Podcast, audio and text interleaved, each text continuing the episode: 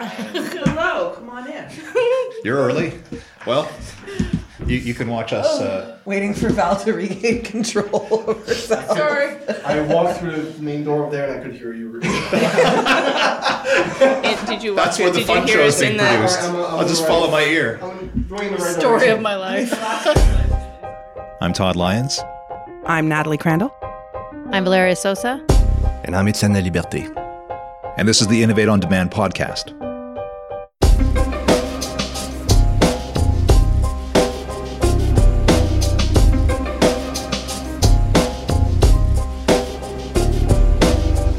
How do you hire the right person for the job? In our federal public service, the conventional method demands that applicants use a rigid format, using specific keywords to map their education, skills, and experience onto a defined list of essential and merit criteria. Canada's free agents went another way, assessing applicants against a set of behavioral characteristics to great success. Our guest this episode says that whatever process we try to implement, in the end, it all comes down to first impressions. Welcome, Etienne. Uh, Etienne, before joining the public service, you worked in the private sector for a startup during the peak of the internet bubble. That's a really interesting thing. Can you tell us a little bit about that experience and what kind of innovation might have been going on at that time? Absolutely. Yeah, those were crazy days. Um, it was 2000 when I joined the company. The company itself used to be a business that was in the uh, CD-ROM industry at the time, but internet was uh, picking up uh, steam, and uh, the company had shifted its activity towards uh, building websites. But these were still relatively early days for the internet. And what this company was producing were websites that allowed the owners to edit themselves the content without any HTML knowledge. Nowadays, we take it for granted. We we have bl- uh, platforms such as uh, Blogger or um, WordPress that everyone uses. So we're, we're we're familiar with the WYSIWYG tool. But back in 2000, my teams were coding the WYSIWYG tool that allowed people to edit. So it was. It, it was a lot of work, but it was pioneering work. Uh, one of the most exciting project uh, that I worked on was actually my first project that I ever managed. It was a uh, a soccer portal. I'm back in so that was 2000. So it was a year of the Euro 2000. As an Argentinian, you've piqued my I interest. I I figured. and uh, the soccer portal itself was in two language, English and Spanish. Uh, We Yeah. had our, our the team was spread on four different continents. Uh, it was really exciting time, and. I remember in the month of July or August 2000, an article coming out in a internet magazine or publication of the, of the days, uh, that did the ranking of the most visited websites that summer. And our portal was number 54 in the entire world, which for, for June 2000, amazing. it's crazy. Uh, um, and, and, and then there were other type of innovation project that, that were starting to pop up. One that was also that we were all very eager to work on was some a deal with uh, the Phoenix Suns, the the basketball team, where someone had the idea at the time to Sorry, um, you said the word Phoenix, and I the Phoenix Suns. There was a Not collective shudder around the room. and the continue. idea of uh, the team owners was to uh, provide handheld device to the crowd in the in the arena so they could interact uh, during the game with uh, surveys on the screens or maybe even order food for from their seat. Uh, we get there were big partners in that. I think Lucent technology was involved. They were providing the, the devices. Uh, our, our our business our company were, was um, developing the app essentially for the interface for uh, for for the service. I bet So- you called it an application back then, though. Oh, actually, I, I I can't remember what we called it, but Those were the days. but actually, what I like about that story is that um, nowadays, when we think about the idea of giving a handheld device to 20,000 people in an arena so that they can interact and then the people hand back their device at the end of the game, it makes no sense. Yeah. but there was something about the idea that uh, was visionary, and that was the, the understanding that yeah, we're we're the, we're coming close to the day where everyone will be will have a small computer in their hands and will be able to interact in real time and order food that will come to their seat wherever they are. And Turns out the future is here.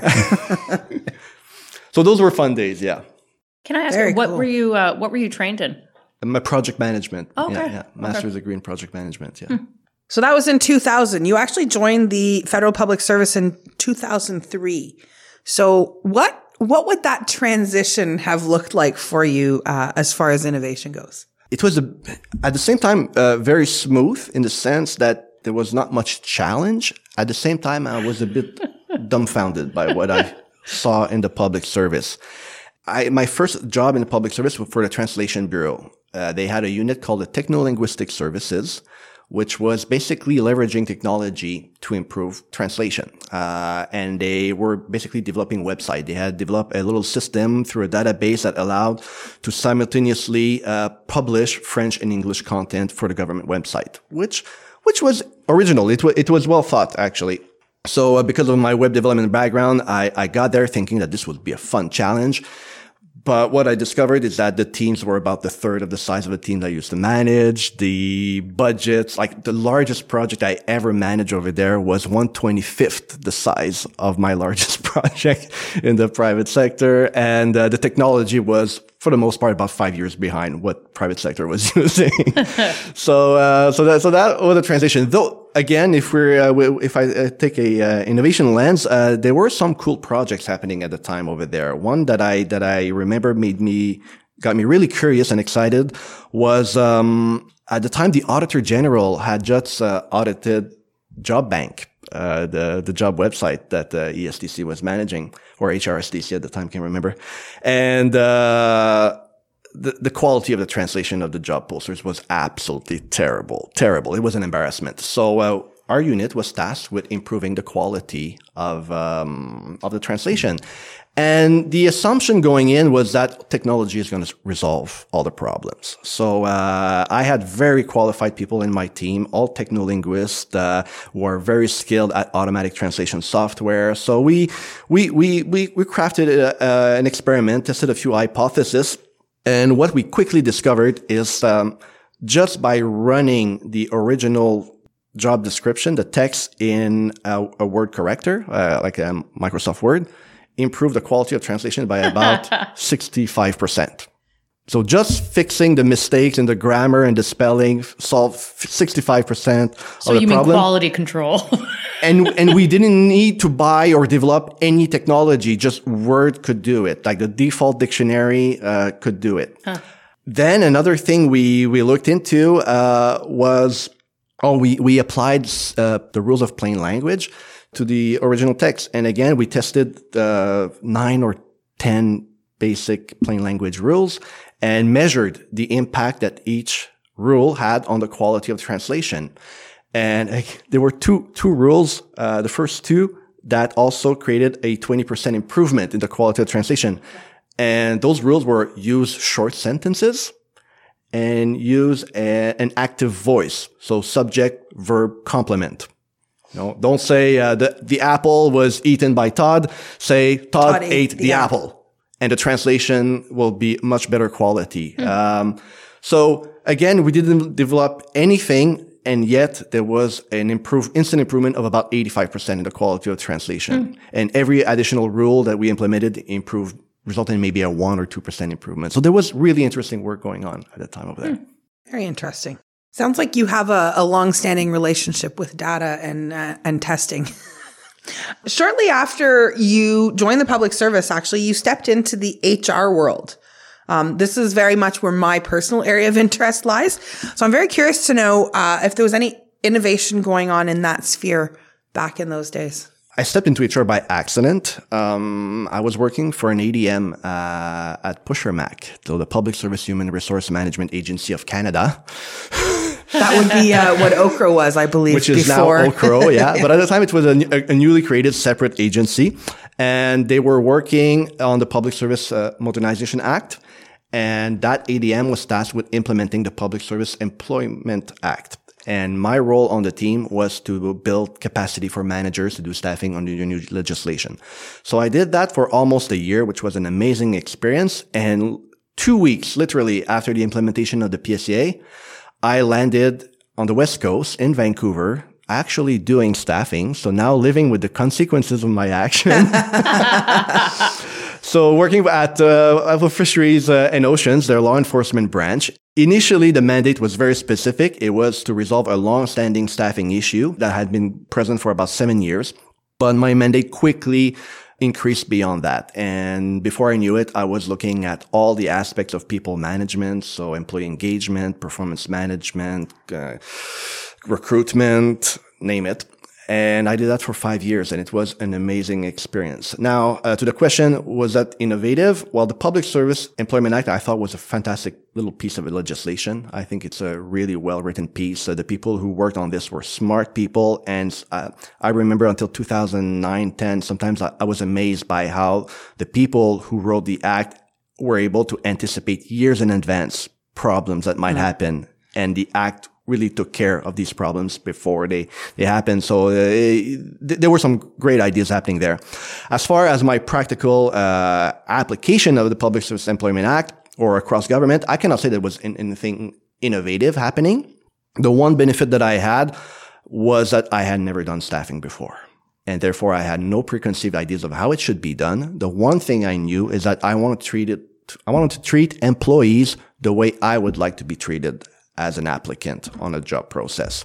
And that influenced much of the things that I did. Um, basically what I did when I approached staffing and people management, I simplified everything that I could.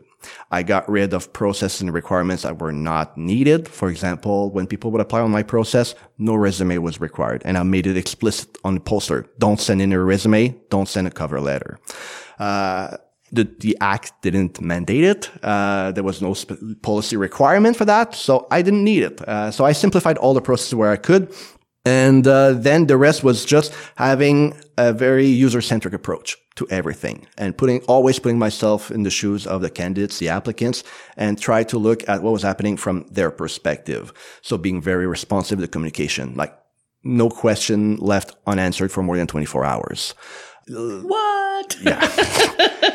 it, it, was about getting rid of this idea of the black box mm-hmm. that that that um, generates mistrust in the system and what's going on. So being as transparent as possible, uh, every inf- piece of information that I could anticipate that I knew, I would share openly with the people. And I did that in all the aspects of my job. And um, this will be a topic for another podcast one day. But the public service employee survey really showed that it made a huge difference on the, the employee morale. But that being said, I wouldn't say that there was anything really innovative about what I was doing. Can I ask you a question? Because uh, so no CV, no cover letter. So would they just ask a series of questions and they would just respond? It was basically describe in your own words how you meet merit. Were these people coming in from the outside, or they were already internal? They servants? were all in. in for, so I managed different types of process. Most of my energy was focused on internal staffing okay. for fishery officers, which okay. is a very clearly defined uh, line of work. Okay. And and yeah, so basically, what this it turned into was that people, the employees, were able to develop kind of a portfolio right. that they maintain over time. So they didn't have to restart applications from scratch every mm-hmm. time a vacancy would come along. They would just keep building the same portfolio over time, which the first time you build it is very demanding. Mm-hmm. it's a big investment. We're talking two, three days of work perhaps. But after that, it's maybe 15 minutes of work in a week. Uh, you finish a project, you add a line in your portfolio, and there you're ready for the next process that comes along. Mm-hmm. So the employees really appreciated that. Mm-hmm. I appreciate that. I do too. I want that. so you spent a last a big part of the last year researching best practices and and maybe sort of uh, wrapping up a lot of this work that you've done in HR to something different. What are some of the lessons learned in innovative practices in staffing recruitment? Like, what did you discover? Yeah, so uh, I was working for a separate agency that uh, is completely reviewing their 20 year old staffing system and I was uh, hired to join the small team, eight people, uh, really, really qualified people, smart people. Um, I was the only outsider on the team, so the only person who was not from that agency, and therefore my supervisor has uh, the wisdom or the luck to uh, to assign me on looking outside the organization and identify the best practices, lessons learned, innovative practices in the area of staffing and recruitment. So I did that for um, the better part of last summer, um, 2018. I went to, I interviewed about 100 people from, uh, mostly from the federal public service, but including not only the core administration, but crown corporations, separate employers. And I also ventured beyond that. So I met with a few people from uh, provincial government, municipal administration, and private sector and they were uh, they were semi-structured interviews. Uh, basically, I outlined what I was looking for, but gave the interviewee complete freedom in taking the conversation where they wanted it. And I came back, tried to make sense of the result, and uh, then uh, uncovered the patterns that were emerging. And again, not a lot of innovation going on in the HR world. Uh, but what I came across instead were some a handful of what I call positive deviants, a few bold thinkers that are That's doing my nickname. people that are taking a new approach to old problems. And just in looking at the demographic of this little group of bold thinkers, so, so I would say out, out of uh, over 100 people that I interviewed, no more than 10 would fit in that category. Uh, and actually, in fact, some of those 10 work together in little clusters. And then when they split up after three years of working and they go in, in, uh, in different organizations, they pollinize these other organizations. But many of them had worked together previously. So maybe 10% of bold thinkers and asking them about their background, it was also a bit striking to notice that half of them didn't come from an HR background. Hmm. They were either business consultant, uh, organization development specialist. Uh, I remember one was a recruiter. So not your typical HR person, but you could see how her background as a recruiter really shaped how she was as an HR executive. And basically she was strongly focused on the needs of the applicants, of the candidates, the new employees. That, that was her mindset, which differs slightly from what we see in HR. So that was a, a common pattern. And while I was asked to uh, to uncover the best practices and lesson learned, I, I, I finished my written report by warning people against focusing too much on the best practices. One thing that I that I think um, best practices can have uh, as as a negative impact, if you want, is that it can people tend to abdicate thinking they said, oh, we're just going to copy that practice without putting thought into it. And in fact, the best practice might have worked for an organization because it was, it made sense in that context.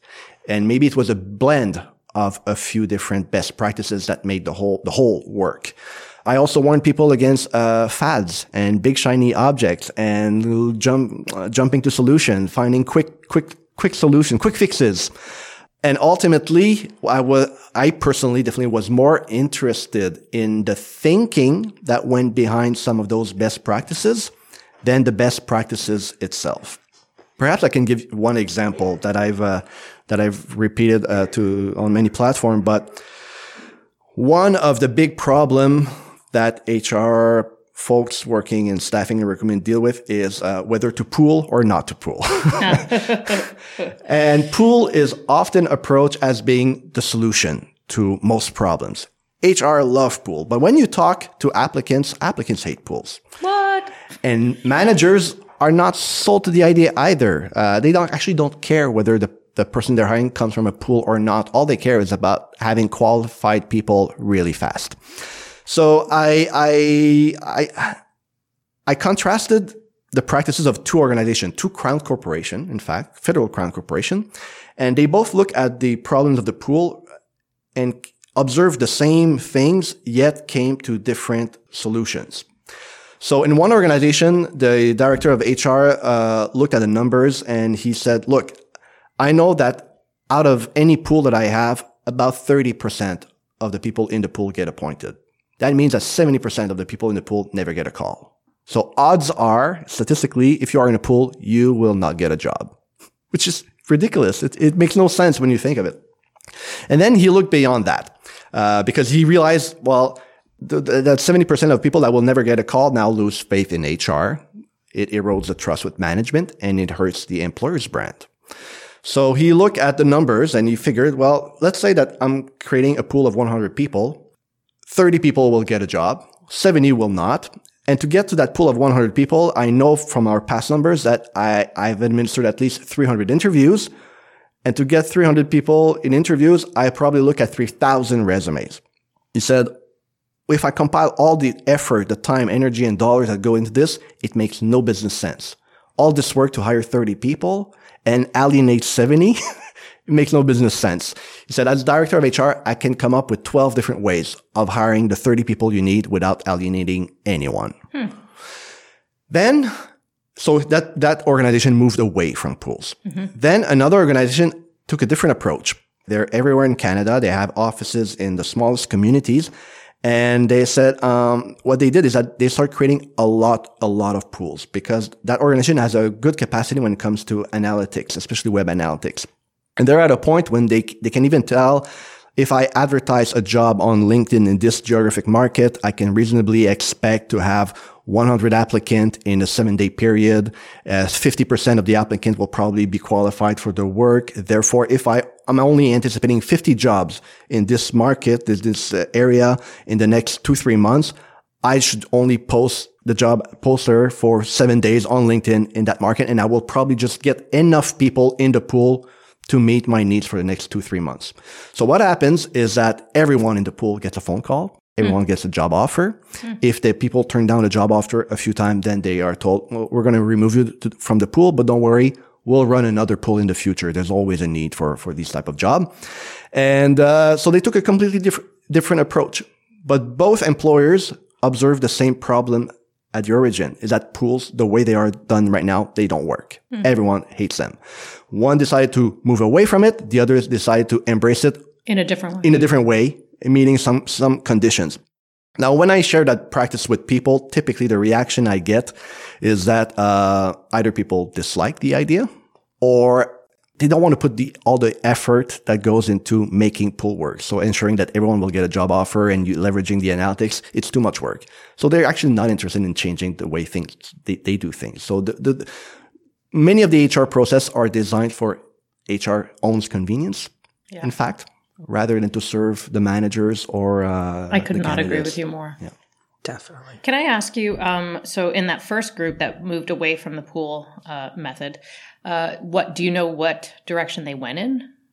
Uh, yes, they, they went towards uh, headhunting, uh, targeted recruitment, uh, that sort of thing. Okay. Yeah. It's very interesting. I stumbled across some of your results and your findings from this on YouTube, which actually surprised me uh, and then didn't surprise me because I've known you for some time. But so within that project, you really that that's a really new uh, and different way of sharing this information across the public service. So can you tell us a little bit about that? How did you come to to do that, and and how did you get it to stick? How did you Yeah. land that? Really? So for those who don't know me, um, I like to think that I'm probably one of the first blogger in the public service. So I started blogging about my work uh, back in 2005. And by 2006, seven, I was an, an active blogger publishing weekly. And uh, so it was something that I was familiar with. So when I was mandated with uh, this project in that, for that separate employer to look into best practices and, and lessons learned in staffing and recruitment, I knew from the get go that I would have to produce some kind of report by the end of my work. But I also know that almost no one today reads report it in their entirety. so the thought of spending a month or two writing a report that no one will read didn't sit well with me. I knew that in order for the the findings to stick, I need to package them in a very, very uh, dense uh, way. Uh, quick, something that you can listen to in a couple of minutes. Actually, listen to or watch rather than read, Like a podcast? uh, like a podcast. and initially, this was my idea. Uh, however, there's another person that I know, a Phrygian, that has a podcast that has such high production value that I thought I'm never going to be able to compete with Todd Lyon. Did you hear that, Todd? Did you hear that, Todd? I'm blushing. But I saw an opportunity to carve my own niche as well. And it was actually in a discussion on a Friday afternoon with another free agent that I realized, well, video blog is just one medium away from the podcast. And actually the, the, the video blog has a, uh, a few added advantage. For example, I can resort to multiple way to convey a message, visual, auditive, uh, people see my body language. So from that moment on, I was pretty set on creating the video blog. I just had to work out the format, but I knew that I was probably looking at two minute vignettes, take one idea in a vignette and, and expand on it. Very, very, very specific, very targeted. So initially, I, I, when I shared the ideas with my supervisors, they were on board, but they knew we would have to clear uh, a few things with communication and others and manage expectations. So we did that. And then something unexpected happened. I was working on the first series of vignettes. So I had recorded about seven and I had my kind of my uh, launch strategy planned, planned out. So I was, the plan was that in early December of 2018, I was going to launch an or publish an uh, initial seven vignettes on a Monday morning. And then for the following two weeks, every day, twice a day, I would publish another vignette. And then that was a plan. And when I, and I told my supervisor, this is coming. This is December 1st. Uh, I'll be launching. And the very morning that I was supposed to launch at 6.30, I got an email from my supervisor telling me, don't publish anything. Senior management wants to review every video.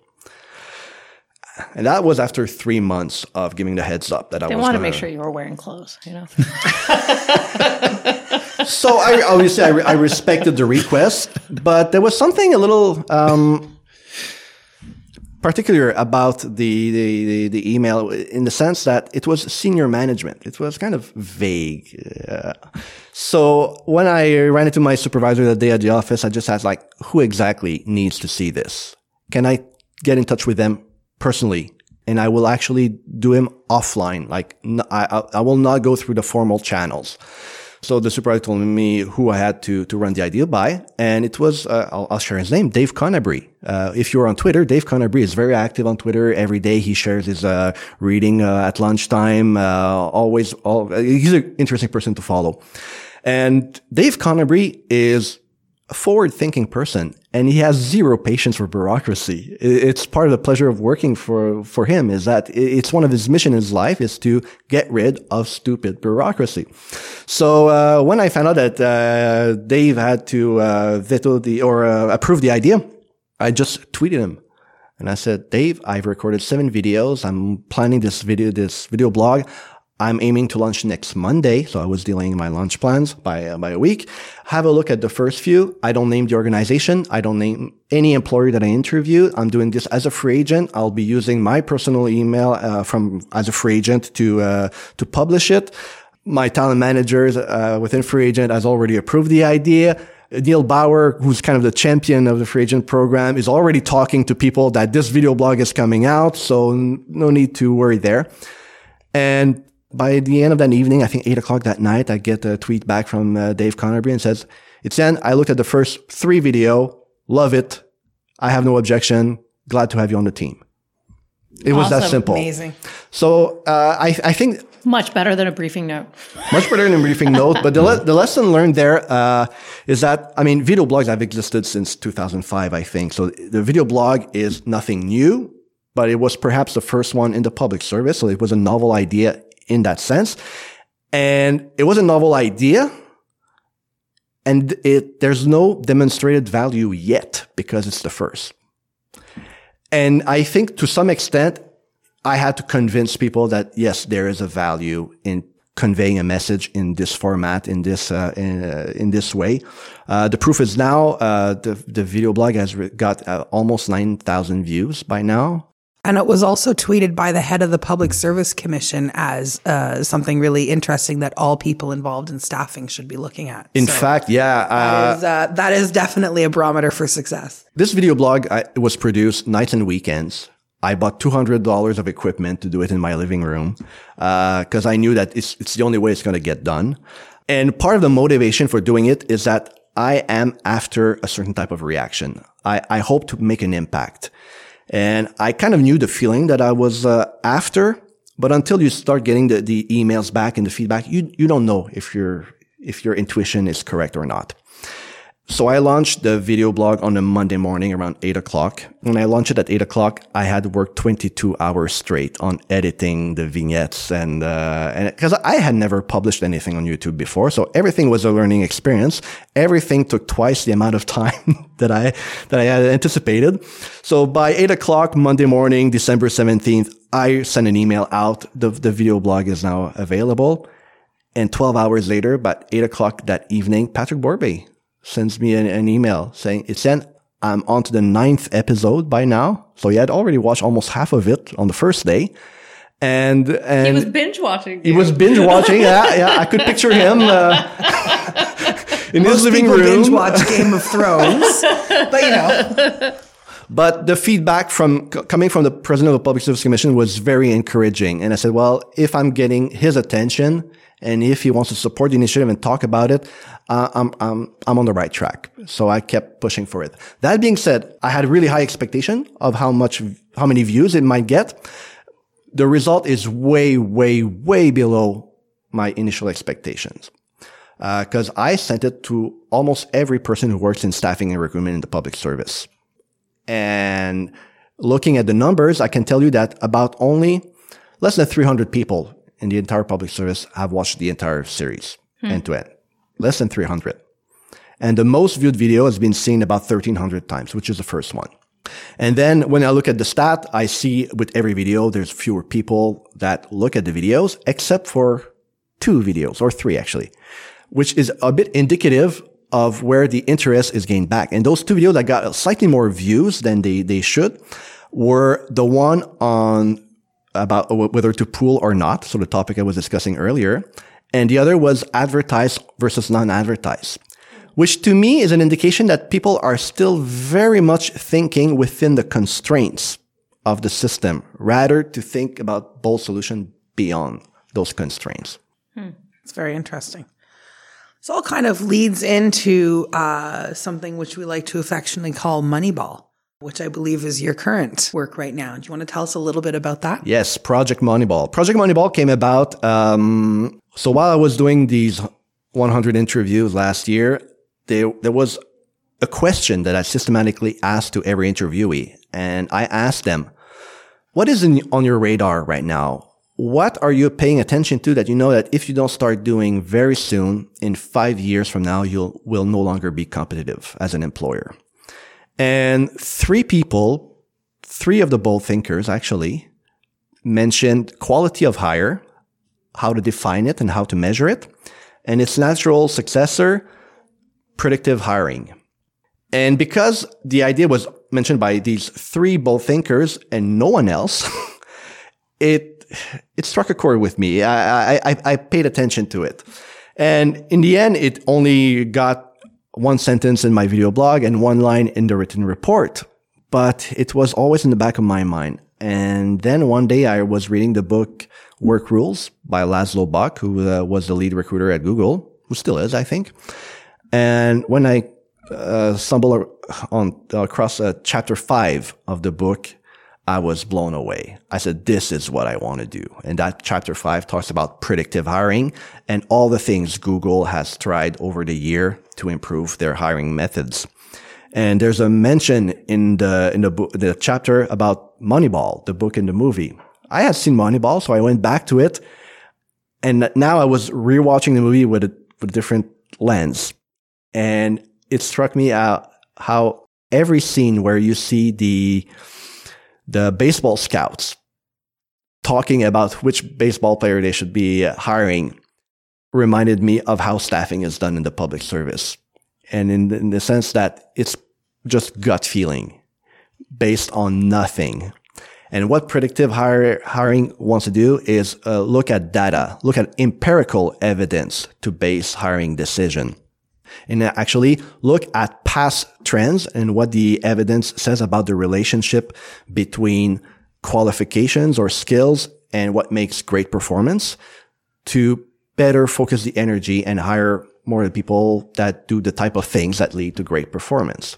So, for example, in um, in Moneyball, one of the things that they look at is uh, despite the fact that batting average is easy to measure and it's been tracked for decades, maybe 100 years, batting average is no indicator, no predictor of a win for a team. The best predictor of a win for a team is players who walk to base. And hmm. that's how the Oakland A's were initially able to assemble a team of players who are just really skilled at walking to base. Which does, doesn't mean that they are good ball player. That doesn't mean that they hit home runs. It doesn't mean that they run fast, but ultimately they walk to base and that creates points for the team and points create wins and wins create championship. hmm. And, and that will be one of the first challenge with uh, Moneyball for the public service. It will be how to define what's a win in the public service for the organization, for the business unit, for the team, for the individual. That will be the first challenge. I, I wouldn't even know where to start with that. Yeah. Uh, for some type of jobs, for some line of businesses, there might be indicators, metrics that are, are useful to determine. For example, if you look at someone who's working in a call center, there's an easy way to determine if they're effective at what they do. You look at the number of calls they take and the satisfaction of the callers. Those two metrics are pretty objective. They represent good service. So now the, the only question you need to answer is what are the skills that lead to these two things? There's a lot of literature in uh, industrial psychology, or organizational psychology publications about that. Google has shared much of their findings. Uh, they haven't shared the entire recipe, but they have at least shared some of the ingredients. And then there's been a bit of research done in the public service as well uh, about that, looking at the future skills of work and those that um, transcend jobs and time. So there's there's I already have something to start working from. But now it's about building a project around it, and the entire project will be composed of small experiments, most likely.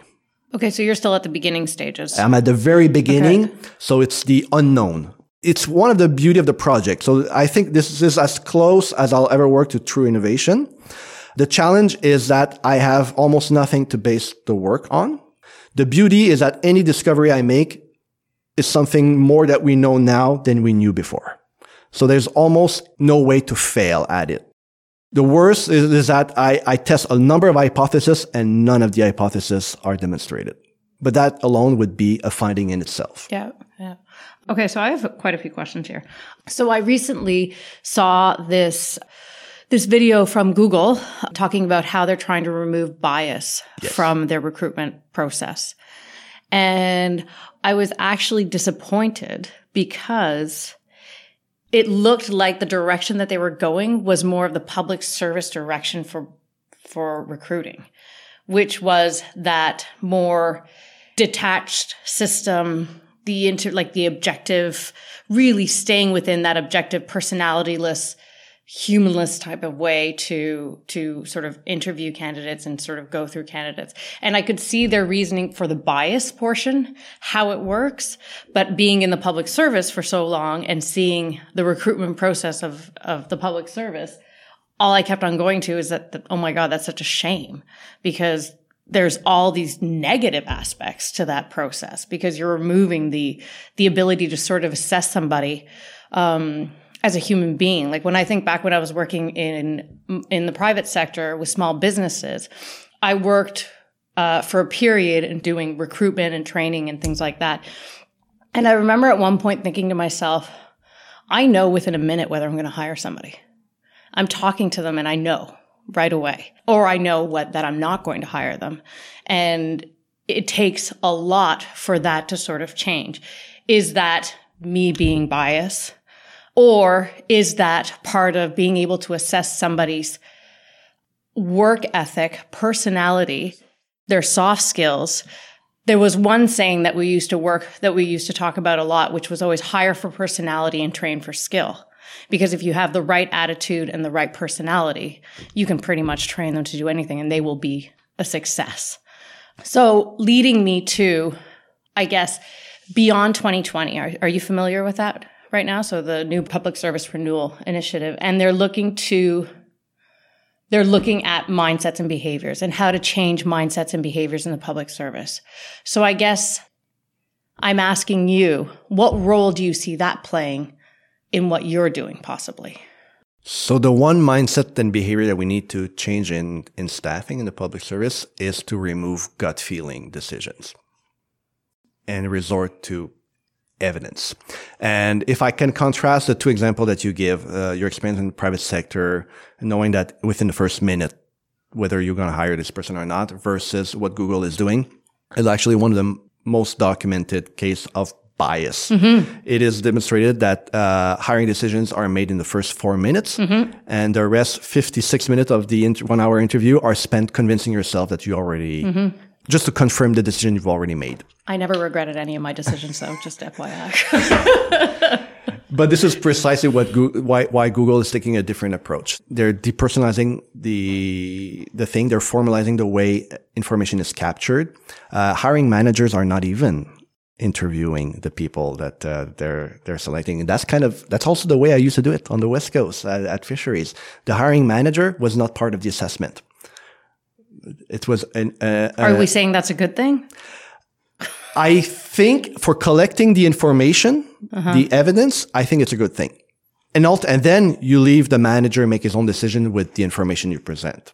But the information that is collected is collected in an objective way. There's no bias if I, if I decide to that you you would be a good employee or not has no bearing on me because I'm not going to be supervising you. Mm-hmm. So I'm I'm really focused on on what I need to to identify, uh, uncover from the interview the, uh, the the merit criteria, and then I will produce a recommendation to the manager. But manager retains the final authority over the hire. That's really interesting. I think too what you just said, Val, about never having regretted a hire that you made. But the question I would ask you is how would you know? Because you have no way when of knowing the people who you didn't hire, how they might have performed. Right. And I think that's a little bit about what predictive hiring is, is finding out the, the, the, the false negatives and the false positives, if you will, around that. So what are those characteristics that you base your gut feeling on? Or what are those criteria right. that you base that gut feeling on? And if you can actually turn that into evidence based, then maybe that that's a game changer and helps you change that mindset or that behavior. Yeah. Not you personally. Yeah, yeah, yeah. Helps no. one, I should say. No. Well, and it, but as long as we have a metric for that lens. Do you know what I mean? Because right now, or what we've been using up until now, removes that lens completely and again, it's there's one this little one little step that we need to do with predictive hiring that is a bit counterintuitive or goes against what the way we've done staffing traditionally is you need to start with the end in mind. You need to be clear about what mm-hmm. makes great performance. Mm-hmm. Once you identify that, then you work your way back. It's not the other way around. It's not looking for some qualifications without knowing if whether they lead to performance or not. Well, and I think that's part of the problem because we haven't been able to quantify and we haven't been able to really define what a, a productive and effective mindset is that makes an employee successful. Yeah. So we just ignore that assessment por- portion. Yeah. So so that, that that's um there, there, there's a vignette that I produced on the video blog. Uh, I think it's number 19, mm-hmm. one of the last one. Uh, look it up. But it's it's it's about uh, using data and changing mindsets and bring that evidence-based decision making into the into staffing and recruitment and HR as a whole. It's a big shift we we must do. Yeah. Wonderful, interesting. What useful lessons would you have to share with the public service entrepreneurs or innovators in all your learnings and all your experience? Yeah, well, for entrepreneurs, uh, one thing that I can think of is try to spot the opportunities. Train yourself to spot the opportunities and what makes a great opportunities for an innovative idea to implement must address a real business problem. Some people have a wonderful idea, but they don't really address a problem that is pressing for the hiring managers. So that would be uh, probably the first thing to do. In selling an innovative ideas to a manager and organization, it's not always easy, mm-hmm. obviously. And if I put myself in the shoes of uh, a manager, there's a very simple explanation why they're not going to be sold on the idea immediately, especially if they need to take much of the risk that would come along with a failure without getting much of the benefit. So you need to find a balance between the two. It's actually kind of how I negotiated my uh, my video blog, uh, doing it is that ultimately I took all the burden on myself. If I fail, if, uh, if it, it is met with, uh, with a, with a backlash, it's all on me. You, my supervisor, my managers are, are not named anywhere. You are, you're not part of this. However, if I succeed, I get all the credit, 100% of it. So the, main, the mitigating measure was, uh, was designed purposefully in, in that sense. Um, but it, I, I, can't imagine myself going to managers and I, I got this great idea. I need uh, your money to do this project. If it fails, it's all on you. And if it succeeds, I'm going to take the glory. No, no, no managers will sign up for that. Yeah, so uh, this, this is something that you need to, to balance. Uh, and every situation will be, will be unique. Another thought for entrepreneurs looking at the literature from entrepreneurship and startups is one of the things that make an entrepreneur successful is their willingness to kill their darlings. So they start with a great idea. They prototype it. They start testing it, re- releasing the product in the, on the market. And then there are a few early adopters and they provide feedback. And if they like it and the, the product catches, um, catches up in popularity, the, the second wave of customers that come in might have different expectations for the, for what would be a good product. And the entrepreneur must make a decision do I change my original idea to meet a bigger demand in the market and be have a successful business? Or do I stick to my original idea at all costs and just focus on that little niche market that I identified earlier? And I observed some initiatives, some great ideas in the public service, and I can see a similar challenge. The reluctance sometimes to evolve mm-hmm. the idea when it should when, and, and perhaps it's it's a more a question that I ask, but perhaps it's part of the reason why um, we're not so good at scaling is because we don't evolve the original ideas to meet uh, larger demand. Another thought that that, that I would have is uh, for the entrepreneurs and uh, any innovative idea is there's a gap between a product or a service is needed and where we are certain enough that it will be risk free or that it will succeed. And it, it boils down to risk. For example, with predictive hiring, uh, right now, uh, we don't need it immediately, but I have limited thoughts or ideas about how I'm going to approach this because it's unproven. Mm-hmm. But I know for sure that if we don't start working on it now, in five years, 10 years from now, it will be too late. In five years, 10 years, we'll be able to just copy what others have been done, but we need to start working on it right now. So it's, it, how can we reconcile the, the timing of when the idea is needed and, uh, the certainty about its success. And lastly, there, there's some literature that th- talks about uh, why some companies have developed a culture of innovation, why they have a, a track record of releasing innovative product. And the literature points to a number of factors, but one of those factors is that the organizations where the individual, the emphasis is put on the individual rather than the organization tend to be more innovative versus the organization where the institution or the organization trumps the individuality of its, uh, of its members. And perhaps I'm looking at the public service, but it's clear in my opinion that we don't perhaps value the individuality of the people or the small teams, uh, or the smaller business units. Uh, Less Kool-Aid. Yeah. So perhaps it's one thing that we can start uh, improving, uh, pr- putting, giving people a bit more freedom mm-hmm. to show their individuality, bring their ideas to the table, even if it goes a bit against the grain of uh, what what else is happening in the organization. Uh, the good news is that, in my opinion, the when it comes to innovation uh, in the public service, the bar is so low right now Tell Which, us how you really in, feel. In a way, it's discouraging, but you can also turn this into a, an empowering idea. The bar is really low. It's, it's, too bad, which means that even the, the smallest ideas can make an impact. Mm-hmm. And so I just want to uh, probe that a little bit. Why do you say the bar is so low? I have a basis of comparison. Going back to uh, where we began at the at the start of this podcast, but uh, in the private sector, they I think they have a slightly different approach. That being said, there are some really smart people in the public service. I'm not talking uh, about that. Some some really bright ideas, but it's about the incentives to uh, do something with these ideas mm. and um, and weighing the risk. Thank you. Thank you very much, Etienne. You're Thank welcome. you for joining us today. This has been very enlightening. Any final thoughts beyond your, your wonderful, insightful advice? Risk it all. Short and sweet. Done. I love it. Done. All right. Thank you. You've been listening to Innovate on Demand, brought to you by the Canada School of Public Service. Our music is by Grapes. I'm Todd Lyons, producer of this series.